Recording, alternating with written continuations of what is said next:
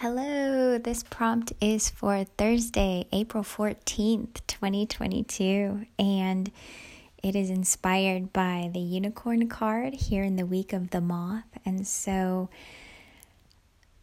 um, I've felt into it and asked the unicorn, what is it seeking? And the answer I heard was it's seeking to be seen. And so the prompt is, how do you want to be seen? And this is not related to ego, how ego wants to be seen. This isn't related to mind. Um, this, I think, goes back to Tuesday with the deer who shows up and is so comfortable being in our heart space. And so I just want to go back to that space of moving from the mind into the heart and when you're looking at yourself with love, how would you want to be seen, or what do you see when you look at yourself with love?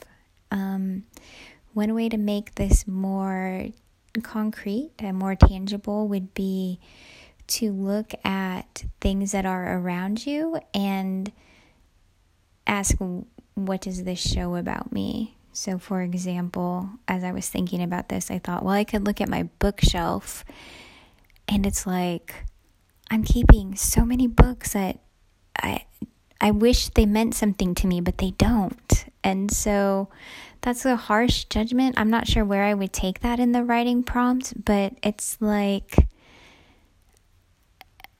that's what I mean. Like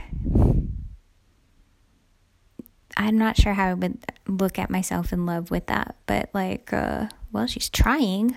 that's not the most loving thing I could say, but that's that's where I want to go.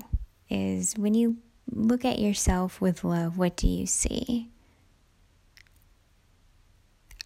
Yeah, I think I think stay with yourself. If there's another way to twist it, I don't know, like a yoga pose, like you can make it feel better, like make it feel better, but that's that's the essence that I'm going for. Just being seen for who we are and not forgetting the love part.